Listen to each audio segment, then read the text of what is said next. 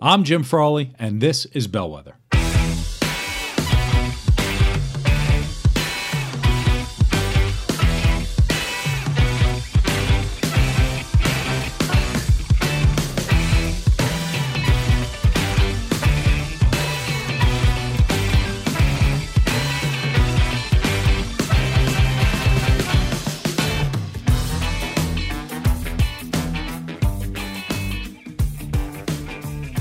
Welcome to Bellwether. Thank you, episode 121. It's good to see everybody again, or hear everybody again, or just know that you're listening. It's a wonderful thing. Today we're talking about time in this fun, philosophical kind of, well, not really philosophical, but kind of philosophical way. Um, time management. It's almost a new way to think about time management and a little perspective on time and how I feel like there is so much, especially from a social media standpoint, so much pressure to take action and do all of these things and things are changing so quickly and how do I do this and how do I do that and I have to get things done and I have to do all of these things. And perspective really helps as we go through these types of things. And so, you know, I was talking to the team um, and I've talked to clients about this too, you know, oh, do I really want to do this job for another 30 years and what do I have? And I'm only 35, I want to go to 65, or I'm 45 and I've only got 20 years or whatever it is. Um, and there's, you know, 30 years seems like so far away, especially if you're in your early 30s and it's, you know, double the life that you've already had. And it seems, you know, think about all the experiences you've had over time. And there's a lot of time that you can, you think you have a lot of time. I guess. And then there's this other side of the coin saying you never know when when the the good world is going to spit you out and you know you're only on this rock for a short amount of time and how do you how do you get more done with the time that you have and it's more pressure we put on ourselves. And you know when i think about a 30 year time horizon it's only 360 months. Um, and when i think about 30 years as only 360 months it, it kind of says it's not a lot of time. And you know my, my daughter she's coming up on six so she's five now so that's what 60 months 60 months are gone already out of those 360. So that's, um, you know, so how are you thinking about your time horizon? That's what I want to talk about today. Is it a 30 year horizon, a 20 year horizon, a 10 year horizon? Uh, I'm 45, 44, something like that, somewhere in my mid 40s.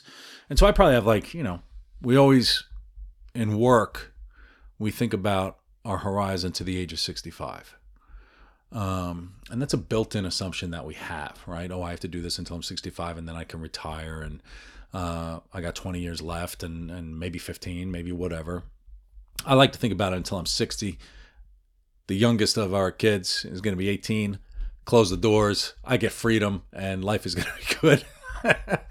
um, but the 65 thing is interesting. If if you know why we pick 65 as a retirement age, and I learned this a long time ago. There was this, you know, retirement coaching thing that I had done, and um, you know, the age of 65 came. Here's a quick history lesson: the age of 65 as a retirement came from Otto von Bismarck, back in Germany.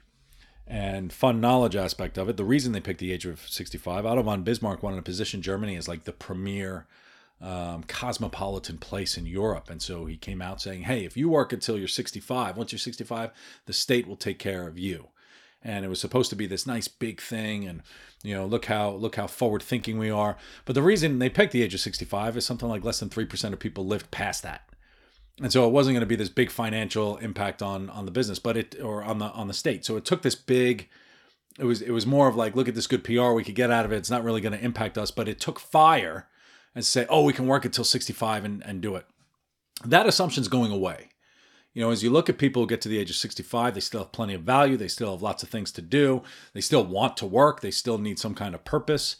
Um, and when we get to 65, you'll find that there's just a lot more to be done. And you're not just going out to pasture and you're not just going to die in 10 years and, and do whatever. People are living longer and everything else. So um, when we think about time on the long term horizon, uh, I heard a good quote the other day some guy named Kevin Kelly. I have no idea who he is. Not the Kevin Kelly I know. I actually know a couple of Kevin Kellys, but none of those. I don't know who Kevin Kelly is, but I heard this quote. Um, we tend to overestimate what we could do in the short term and underestimate what we can do in the long term. And that's, you know, when we think about saving for retirement and, and all of these things, we kind of, it sneaks up on us, right? All of these things sneak up on us say, where did the time go? And we need different mindsets to accommodate for this. We need, um, you know, a long term kind of vision, a, a short term vision, a, a one year vision, a quarterly vision, a monthly, a weekly, whatever it is, a daily.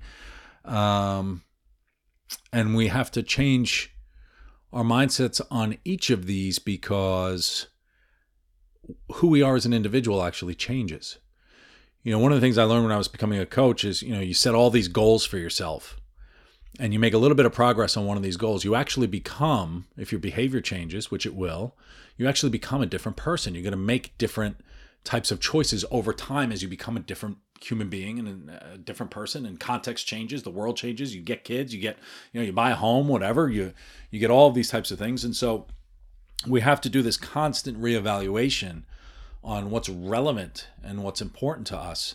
And part of that reevaluation is to recognize the progress that we've actually made. And we lose sight of all the things that we've accomplished over a period of time. And, and when I, I speak to clients who are frustrated with, um, you know, 20 years in corporate and who am I and where am I going? And there's never a discussion on the progress that they've made. And that's usually where I like to start. You know, let's talk about where you were and, and where you've become. Um, and when we look at our to-do lists and all the things that's not getting done, you know, just throw it away. Um, it's so cathartic to just throw out half your list. Um, there was always this lifetime goal to to be able to speak French, and I, I don't think I'll ever speak French, and that's okay. um, because here's what happens. You know, there, there's a lot of research on deadlines, um, and we put these arbitrary deadlines on ourselves, and and sometimes it helps you take action right? And that's the point of a deadline. We we set this deadline, and I'm a procrastinator, and I get this this this little spark of creativity whenever something's due the next day, and I I've been thinking about it, and that's just how I like to operate, and I I could do things really quickly and really well um, with these deadlines. However, pushing things that we don't really want to do or that aren't really going to happen to the whatever this task is to a deadline it creates stress so some research finds that it lessens creativity because of these things that you don't want to do um, and so, how do you just get them off and get them off of your list? Whether you just take whatever short term action you have to do to push it back, or do you actually change it um, or delete it or or whatever it is that you want to do? So, we are people. We are we become what we prioritize over time. And what's important for us and what's a priority for us changes over time. And so when we think about, I've got 360 months, 240 months, whatever it is, it gives you a different kind of oh you know what? In five months could i get this kind of progress? And what kind of progress am i looking towards you know some bigger goal of whatever it is that i wish to do? And um, one of the books that i always like to read i probably read it annually or at least i try to is called the war of art. And i like the war of art. It's by a guy named steven pressfield. And he wrote it for writers in terms of getting past writer's block and I, I feel like it's when we think about progress and what we need to do and what we wish to do and what we hope to do and all of these types of things, um, he has something he, he calls the resistance. We always have a reason why we can't take action on some of the things that we actually want to take action on. Work is more important, or this thing comes in, or we've got this stupid shit on instant, you know, social media, whatever. We're watching these videos. All these things could fill our time. The new Netflix series, whatever it is. And some of those are good in their place, right? Sometimes we need to just check out and do that. But um, if we think about these things as just resistance to what it is that we're looking to accomplish over the long term, preventing us from making the progress that we wish to make. I just met a woman the other night. I was doing some speech at a local library who's been wanting to write a book. She's probably in her early 70s. And she, I wrote all these different things and I haven't done. I said, well, why don't you just write it? And she's got some kind of block of resistance um, whether it's fear of what other people will see or whatever. Um, and so when we think about our long term priorities and what short term steps can we take to get there, and that different type of mindset um, is an important exercise to go through. And it's almost like a weekly or a monthly kind of conversation that you have with yourself is Am I making the progress on the person that I wish to be? And if not, what do I have to change? Right? It's the happiness equation happiness equation are expectations times satisfaction equals happiness. You know, most people, when they say they're not happy, they're actually not satisfied. And when they say they're not satisfied, they look externally and they say, well, I'm not satisfied because this person's doing this and workplace isn't giving me this and uh, blah, blah, blah, blah, blah. But they're never talking about the steps that they could take or the progress that they made. And so when we think about how to take action on progress that you could do, the first question is, do you need to?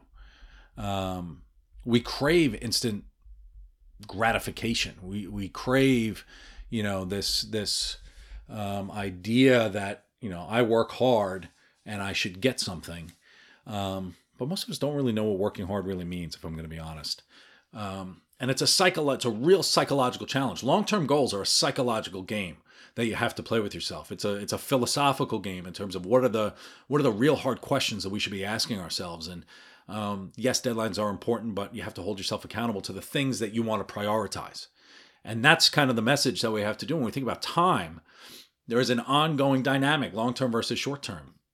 There was a, may he rest in peace, uh, Peterson. His last name was Peterson. He used to be the head of executive coaching at Google. He spoke at one of our conferences, and, and I may have shared this on the podcast before, but he had this grid of questions that you could ask yourself. And he shared it with us and said that we could share it. I give him credit whenever I do share it. Um, where each day you ask, did I accomplish what I need to accomplish today? And what could I have done better? Right? Two simple questions takes two seconds. But then he's got a weekly question, similar vein, this week and next week, monthly question, quarterly question, annual question, triannual question, decade questions. And when you get to those types of decade questions, it's Am I doing the things that I wish to do? Am I the person that I wish to be? How can I disrupt myself? And how can I question my assumptions? And these are questions that we should be you know put ourselves into this system where it forces us to recognize the progress that we made to date but then we could say all right this is where i wish to be in a year six months or whatever it is and then what are my you know what do i what decision do i have to make today? What does that have to be done in a week? And and all of that. So um, when we think about time management when we think about doing time when we think about responding to time and and making sense of purpose and all this shit that we like to talk about um, time management has its place, but often we think about it too tactically in terms of I have to get these things off of a to do list. Time management also is about recognizing progress and recognizing a bigger picture. And when we think about ambition and we think about where we wish to go and what's important and what's priority, what do we believe? You know, you hear me talk about what do we believe all the time. These are our discussions that we have to have with ourselves. Otherwise, um, time management and lists and everything will burn you and they'll burn you out. And, you know, 360 months, 30 years is a long time. If I go, you know, I've got 360 months until I'm 75. That's wild. Um, what am I going to do to make them count in a way that, that I'm going to be proud of? And, and part of that is work. Part of that is, you know, when we think about work and, and the work that we do and how ambition is going out of out of the workplace, there is work funds other things, right? And and so how do you fill your life with those types of things? Not to be too kind of hippie and theoretical and blah blah blah. You know what I mean? Um, so anyway, that's my fun kind of exercise to think about is is what does time mean to you, and what are the long term and short term angles that that you get to play with and and struggle with and and just put a reminder in your calendar put it in your phone right ask yourself these types of questions and i'll put i'll put um mr peter i forget his first name unfortunately it's not Doug Peterson. It's um, I'll find it, but I'll put it on the website, or maybe I'll link to it with with the post. Um, these are good questions to ask yourself in terms of are you progressing in the wish in the way that you wish to progress. And when we think about that happiness equation, you know, expectations. Where do you expect to be, and are you satisfied with what you've done to get there? Did you do your best? And if one of those things, if the answer is no, then you have that's an accountability measure to say, you know what, it's not a happiness thing because we think other people have to make us happy. It's about satisfaction, it's about accountability, it's about what decisions can you make today because the person you become tomorrow is a result of the decisions that you have to make today. And that's on time and that's fun. And so have a wonderful week. Think about your time. And I look forward to speaking to everybody soon. Have a great week. Thanks.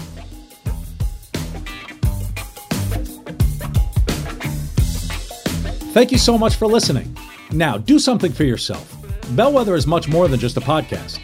Join us at bellwetherhub.com, where you can read riveting articles, view upcoming events, and connect with other interesting people. I look forward to seeing you out there soon.